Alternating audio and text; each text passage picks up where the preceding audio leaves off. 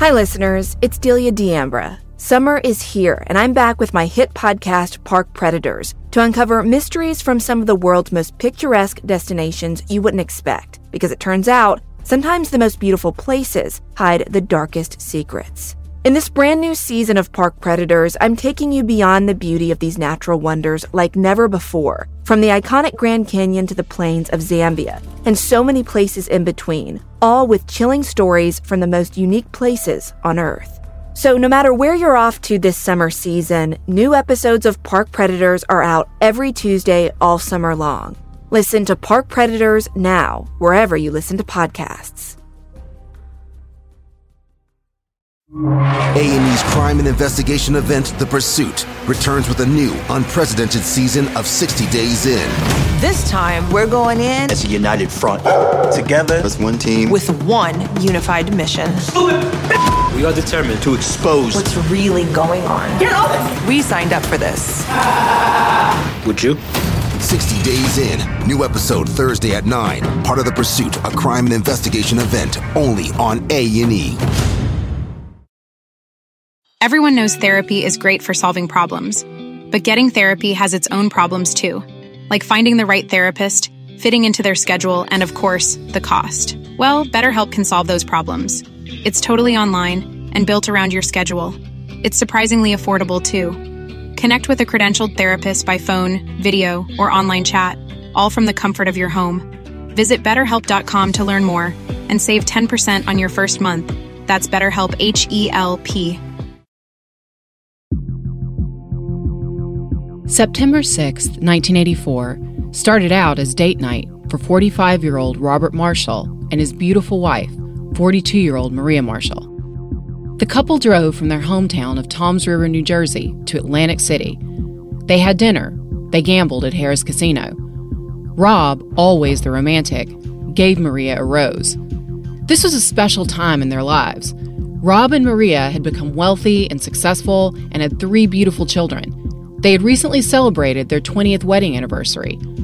On that anniversary, Rob gave Maria 20 white roses, one for each year, he said, of their amazing marriage. But on that drive back on the dark road that night, shortly after midnight, something happened. Right after he passed through a toll booth on the Garden State Parkway, Rob would later tell police that he felt the back tire of his Cadillac go soft. Worried that he may have a flat, he pulled over to a picnic area to check it out. He told Maria to pop the trunk, and when he leaned down, he felt something hit him in the back of the head. When he regained consciousness, he found Maria lying across the front seat of the car, covered in blood. He ran out onto the road, and that's where a driver saw him at around 12:30 a.m., flagging down cars near the entrance to the Oyster Creek picnic area. Rob's head was cut open, and he had blood all over his face. Now, a lot of people, including me, may not have stopped for a man who was covered in blood in the middle of the night. But remember, back then, there were no cell phones, so the only way of getting help would have been to somehow reach a phone or to get someone else to make a call for you. And even with a head wound, Rob still looked like a well-dressed businessman. So the driver stopped, probably thinking that Rob had had some kind of accident. And then Rob told the people in the car that his wife had been shot and begged them to call the police. So they drove up the road to a nearby payphone and called 911. When police got back to the picnic area, they found Rob's car. And inside, they found Maria, face down, stretched out across the front seat. They checked her pulse and pronounced her dead on the scene. She had been shot twice in the back. Rob was walking around holding his head. Later, he would go to the hospital and get 5 stitches. He told officers that the last thing that he remembered before being hit was another vehicle nearby, a dark-colored sedan. The next thing he knew, he said, he was hit. And when he woke up, he made his way to Maria in a daze. The single red rose he had given Maria earlier was on the floorboard.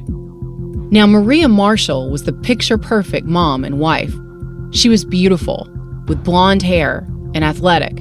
She and Rob were regulars at the Toms River Country Club, which was kind of the center of the local social scene. Rob was a successful insurance salesman. Maria was a stay-at-home mom to her 3 sons. 19-year-old Robbie, 18-year-old Christopher, a star swimmer in high school who was currently in his freshman year at Lehigh, and 13-year-old John. The boys would later describe their mom as their best friend and biggest supporter. Rob and Maria were a power couple and seemed to epitomize 80s yuppie success.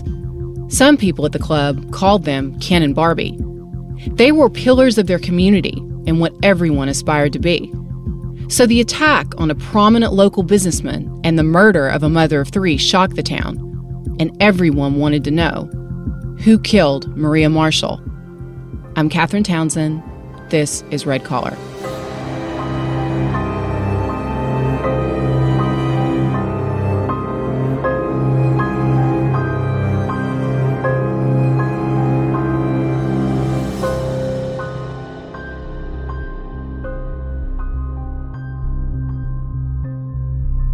Maria Marshall's murder is a case that I've been obsessed with since childhood, when I happened to catch the true crime TV movie Blind Faith starring Robert Urich and Joanna Kerns on TV.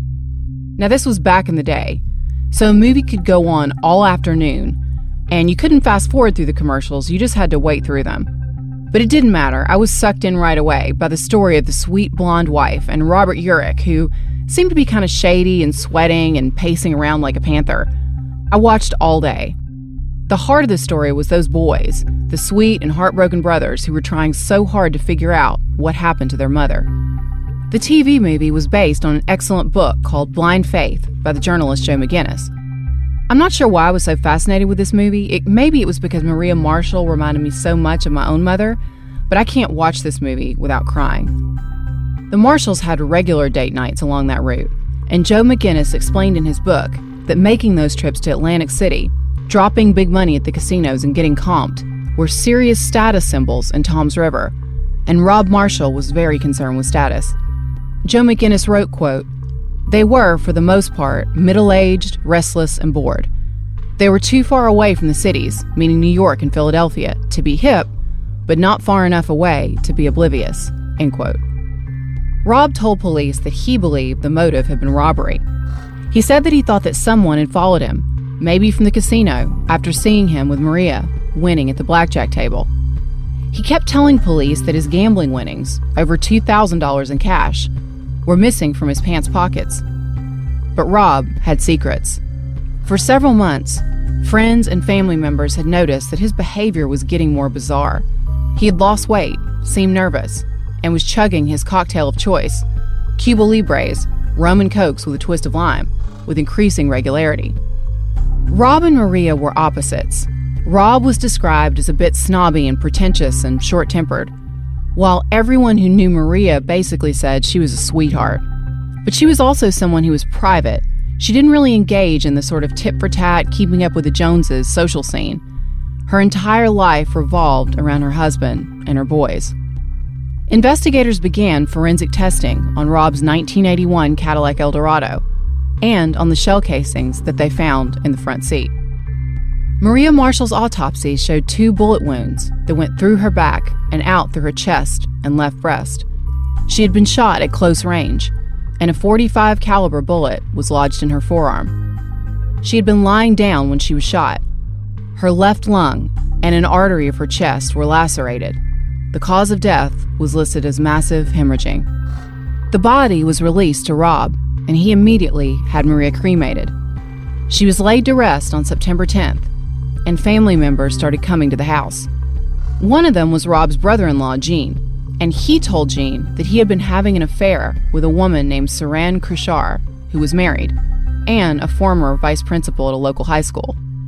In Blind Faith, Saran was renamed Felice Rosenberg, and her husband Stanley's alias was David Rosenberg.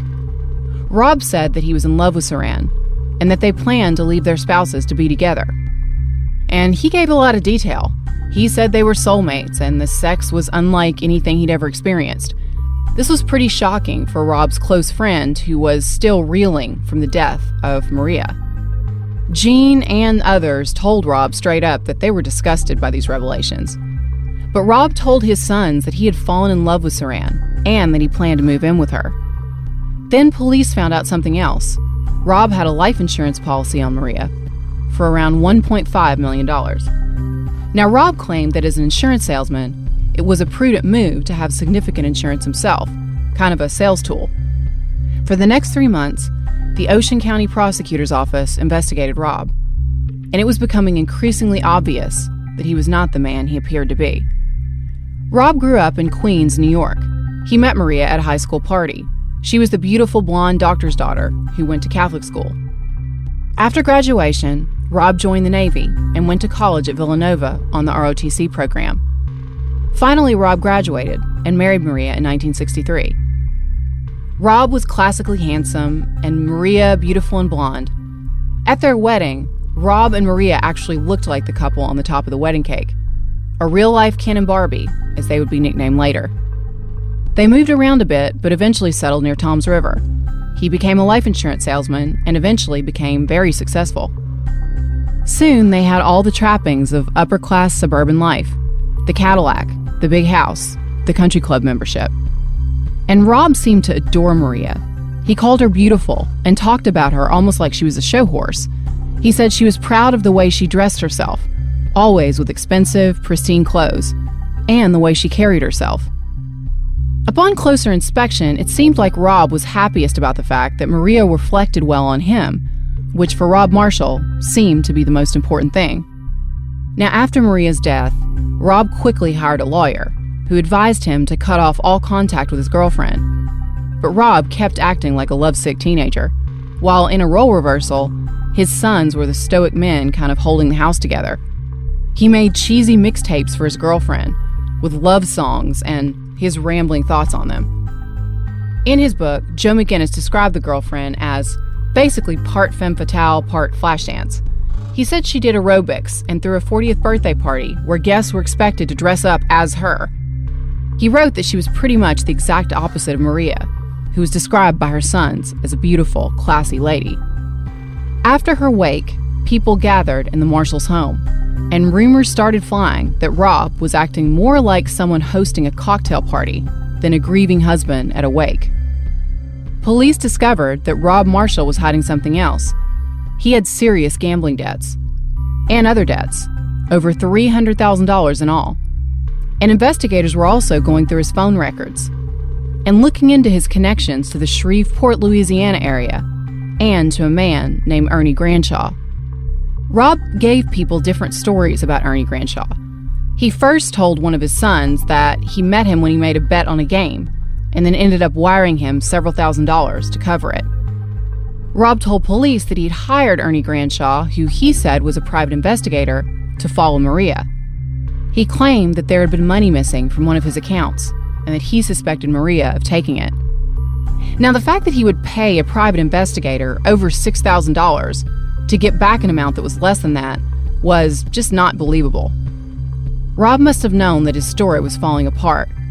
Feeling desperate, on September 27th, he checked into a Best Western. He booked room 16, where he had stayed before with his girlfriend.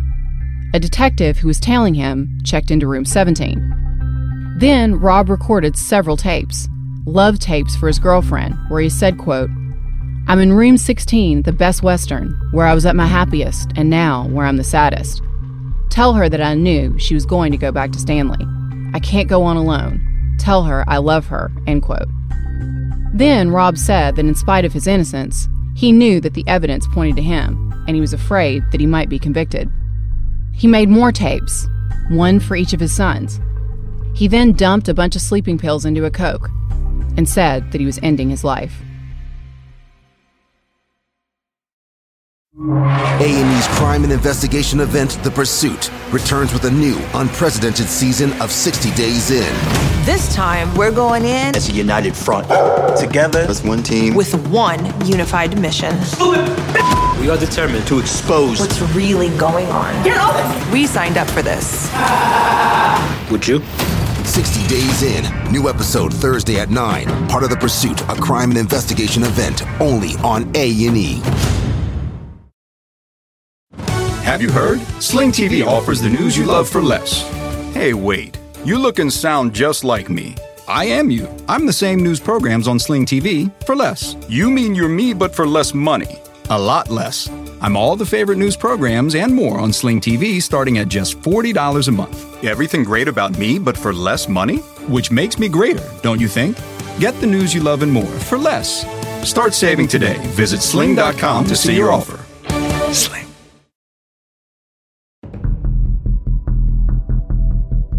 If this had not been such a horrific murder, it almost could have been a Fargo-style comedy. You have Rob Marshall acting like a teenager whose girlfriend dumped him on prom night. And you have the detectives following him at the motel, listening through the walls in the next room. And it was actually the detectives who ended up calling paramedics to help Rob. And all this time, Rob Marshall is such a narcissist that the only grief he feels is the fact that his girlfriend dumped him. He never cried for his murdered wife, just for himself. The detectives who were tailing Rob got nervous. They called his room to check on him, and when he didn't answer, they called an ambulance. They got a passkey and found Rob on the bed, unconscious. Rob was taken to the hospital, and he was fine.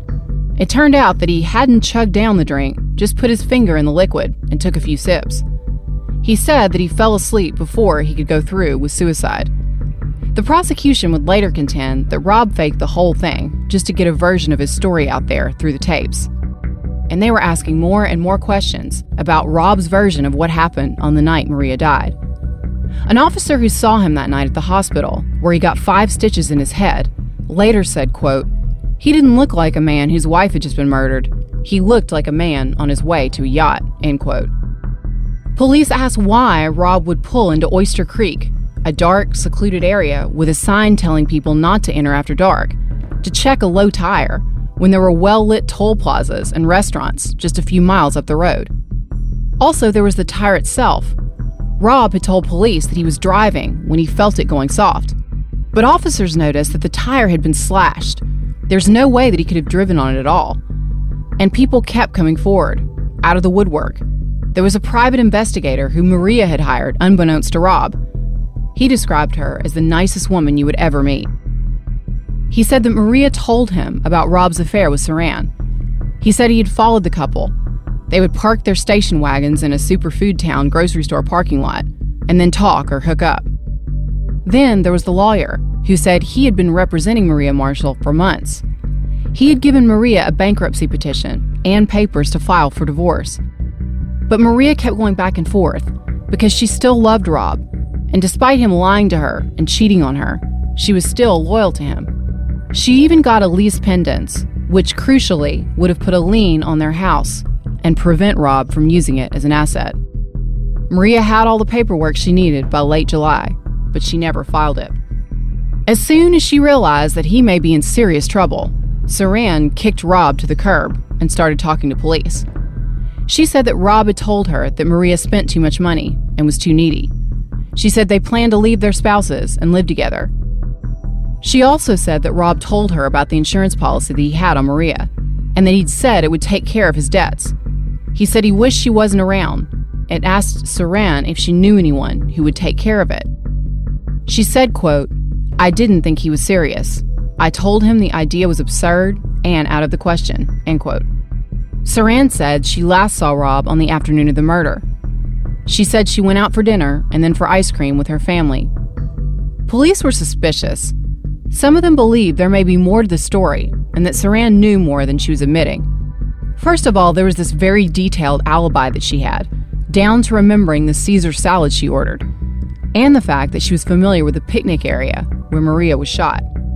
Local insurance agent Philip Gerard called police and dropped a bombshell.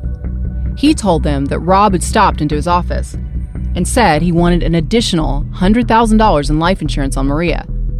The company completed the medical exam on September 6th, and that policy went into effect that day, the day when Maria was murdered. The whole thing seemed almost too brazen. Rob was either a complete idiot or seriously desperate. The phone calls to Louisiana kept popping up. Maria pointed out phone numbers that Rob called throughout the summer, and police eventually realized that these were 3 people of interest. Rob had been calling these guys all summer, including several times the day before Maria was murdered. The calls ended the day after the murder.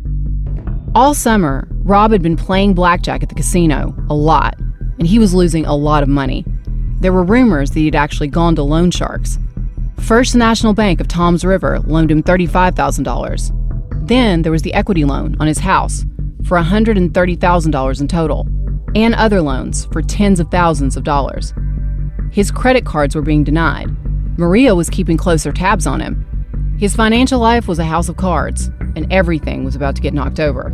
If he got divorced, he risked losing his lifestyle and his status. But with Maria gone, Rob could get out of debt instantly. The guys Rob was talking to were not master criminals. They were kind of like a Louisiana version of the Three Stooges. There was Robert Cumber, a guy who worked at a hardware store in Louisiana. Rob met him at a party in New Jersey in May 1984. And later, he put Rob in touch with a man named Billy Wayne McKinnon, a former deputy sheriff in Caddo Parish, Louisiana, and sometime private investigator. Robert Cumber was basically the go-between. The final person of interest was Larry McKinnon, the man who Billy Wayne would identify as the shooter. Police found payments that had been sent to Ernie Granshaw, around $6,300 in total. Police suspected that Ernie Granshaw was not a real person. It was an alias that Billy Wayne sometimes used. Rob made that confession tape because he thought it would help him, but it ended up doing exactly the opposite, because in Rob's tape, he said that he had been talking to a man named Ernie Granshaw, but he said that man's real first name was Billy Wayne something. When Billy Wayne heard that tape, he started talking. Billy Wayne told detectives that he agreed to kill Maria Marshall for $65,000. He told them that he had the impression that Rob Marshall had money, so he didn't really plan on killing Maria, but he figured that he may be able to string Marshall along as a cash cow for a while and get more money out of him. Rob told Billy Wayne that he didn't want a knife used because he didn't want to mar the beauty of Maria. And Billy Wayne told detectives that that's when he started to think that Rob was really crazy. He said that over the summer, he met with Rob, and Rob wanted him to get the job done. Billy Wayne kept stalling, and Rob was getting more and more annoyed. But he kept sending money. At some point, an acquaintance of Billy Wayne's named Larry Thompson, suspected bank robber and car mechanic, contacted Billy Wayne and told him that Rob had put a contract out for him for $75,000. Now, this was a crucial point in the case. Up until this point, Billy Wayne said he didn't want to kill Maria Marshall, and he may well have just disappeared with Rob's money and let the whole thing go. But when Larry told him this, that Rob had actually put a hit out on his own hitman, he seemed to realize that he was going to have to produce results. So Billy Wayne agreed to cut Larry in on the deal if Larry would commit the murder. At 10:07 a.m. on September 6th, Rob called Billy Wayne from a 7-Eleven outside the Airport Motor Inn. During that call, according to Billy Wayne, Rob said that he planned to bring Maria to Harrah's that night. Then Rob met Billy Wayne. They rode around to a couple of sites in Rob's Cadillac, including the Oyster Creek picnic area. It was dark and secluded and seemed ideal. So Billy Wayne dropped Larry off at that picnic area. They waited for Rob to arrive, and then Larry shot Maria and hit Rob over the head. Want the same expert advice you get from the pros in the store while shopping online at discounttire.com? Meet Treadwell, your personal online tire guide that matches you with the perfect tire for your vehicle. Get your best match in 1 minute or less with Treadwell by Discount Tire. Let's get you taken care of. Ah, the sweet sound of sports you love from Sling. The collide of football pads. The squeak of shoes on a basketball court. The crack of the bat on a home run. The slice of skates cutting across the ice. But what about this one? That's the sound of all the sports you love, all at once. Starting at $40 a month, experience it all live with Sling. Sling. After that, Billy Wayne and Larry drove away. They were annoyed that Rob only had a few $100s in his pocket, not the $15,000 that he'd promised would be there. Then, Billy Wayne said they threw the gun off a bridge, went to a casino, and celebrated by hiring a couple of sex workers. They spent the night at the airport motel and were on the road to Shreveport the next day. Billy Wayne's story checked out. There were the phone records and the money transfers, and the fact that Billy Wayne knew exactly where investigators could find Maria's missing purse, which they had thrown out the window along the Garden State Parkway. And there was one other interesting little detail. Apparently, Larry had said that he would need to shoot Rob, too, to make the robbery look believable. But Rob didn't agree to that. He didn't want to get hurt. He said that he would be okay with getting hit over the head. Not too hard, though. He was adamant that he did not want to be a vegetable. Finally, Rob, Billy Wayne McKinnon, Robert Cumber, and Larry Thompson were indicted in the murder of Maria Marshall. Robert Cumber would get a 5-year sentence for his role in Maria's death. But when something went wrong with the plea agreement, this was later changed to a 30-year sentence. The trial of Rob and Larry Thompson began on January 27, 1986, in Mays Landing. Due to the pre-trial publicity in Ocean County, the venue had been changed. Rob's attorneys tried to have the love tapes he made for Saran thrown out of court. In the end, they lost, and the letter was admitted into evidence. In the movie Blind Faith, it was absolutely heartbreaking to watch those three boys show up in court, try to believe in their father, even in the face of all this overwhelming evidence. That's actually where the title of the book came from. The two older boys began to believe that their father might have killed their mother, but the youngest son stuck by his dad and continued to profess his innocence. The boys were torn. At one point, Chris expressed his hope that Rob would not be released on a technicality, because then they would never know if he was really innocent. Now, the prosecution, which was led by Kevin Kelly, had to connect the financial dots in this case, and they also had to make the jury believe that this church-going pillar of the community, who publicly adored his wife, had actually killed her. Men had affairs, and they stole money, but to go so far as to arrange a murder for hire on your wife of 20 years seemed incredible.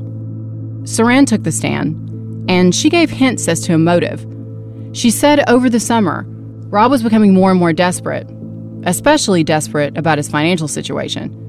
She said that they had known each other for a long time, 15 or 16 years, and traveled in the same social circles.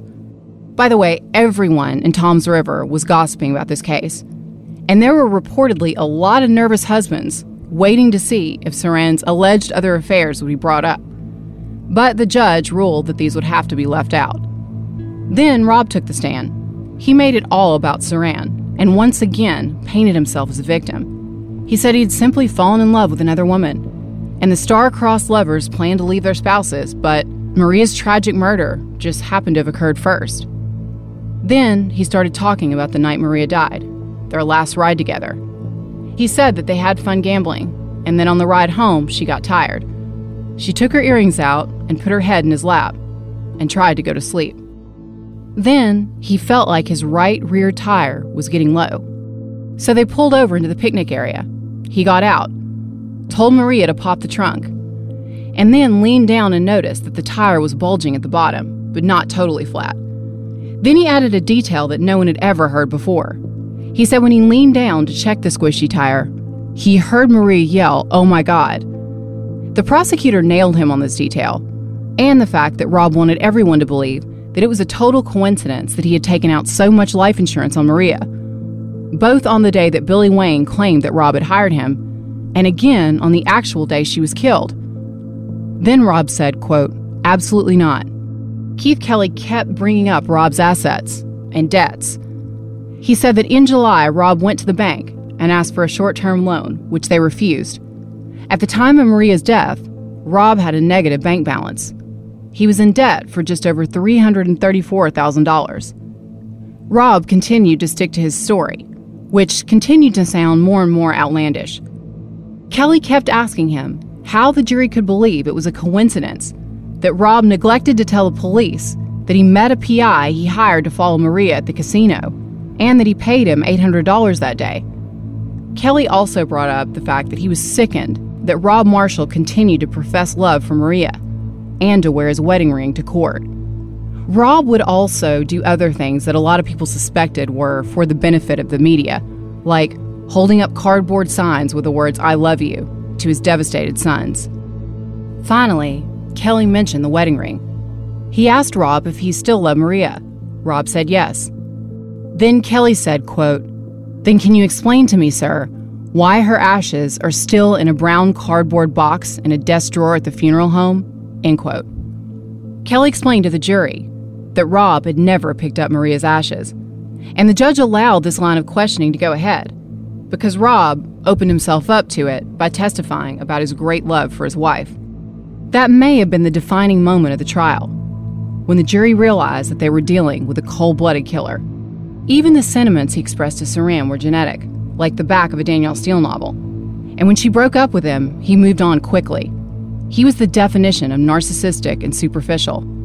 He went to Florida with a girlfriend named Terry right after he stopped seeing Saran, the so-called love of his life, and he visited another woman named Molly there, who he promised to marry just months later, even though she was already married to someone else. Kelly got Rob to admit that he had given Terry money to buy a car. Billy Wayne told investigators, quote, "This whole case is about money. He didn't do it for love," end quote. Right before the end of the trial, there was another twist. According to Blind Faith, Rob called his son Robbie and told him that he needed Robbie to basically lie and testify to the fact that he had been home on the day before the murder, at the time when calls were made from a phone booth to Billy Wayne. Robbie clearly was torn. He loved his father, but he took the stand and told the truth. Many people later commented that he would have made his mother proud. Keith Kelly summed up his description of Rob as a coward, self-centered, greedy, desperate, materialistic, and he's a liar. The jury agreed. They convicted Rob of capital murder on March 5th, 1986. He was sentenced to death. But Larry Thompson was acquitted. His wife Brenda and his sons gave him an alibi. All of them testified that they had seen him in Louisiana on or about the date of the shooting. According to Patch, New Jersey, Larry went back to Louisiana and kept getting into trouble with the law.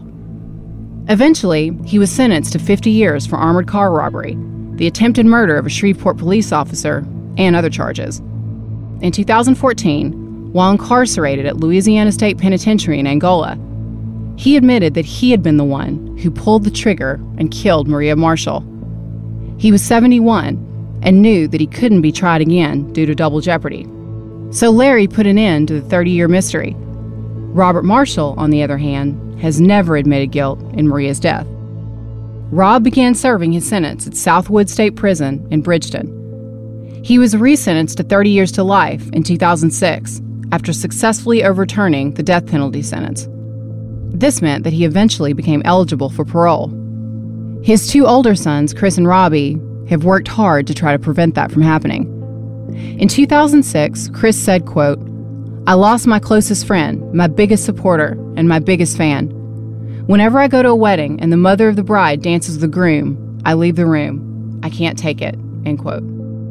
They traveled to Trenton to ask the parole board not to release their father. They said that he had never confessed to their mother's murder, nor shown any remorse, according to the Asbury Park Press. Rob actually seemed to have a good chance of possibly getting parole, but he died in prison after suffering a debilitating stroke. He was 75. Chris Marshall spoke after his father passed away. He said, quote, "For the past 30 years of my life, I have lived with the reality of having a parent who is a monster. But for the first 18 years of my life, he was my father, who supported his family and was always there for us when we needed him. The finality of this is what took me by surprise. The emotional range is from relief to sadness and mourning. This person who's your father is gone. At the same time, there is this vindictive happiness that he's gone now. He is no longer a drain on anyone," end quote. He said once again that he wished his father had been able to accept responsibility for killing his mother. Maria was laid to rest at St. Joseph R.C. Cemetery in Toms River. The inscription on her grave was the same one that she wrote for one of her sons on an appointment card. "Our greatest glory consists not in never falling, but in rising every time we fall."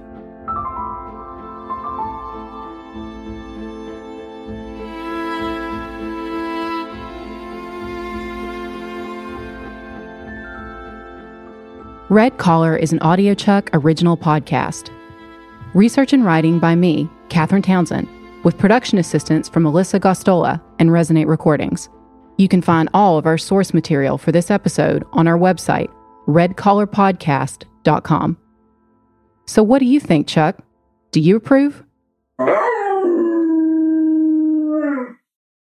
Want the same expert advice you get from the pros in the store while shopping online at discounttire.com? Meet Treadwell, your personal online tire guide that matches you with the perfect tire for your vehicle. Get your best match in 1 minute or less with Treadwell by Discount Tire. Let's get you taken care of. They say plants like music. Yeah, no, like really, they respond to the vibrations of it, which means that this playlist you're listening to, the plants are too.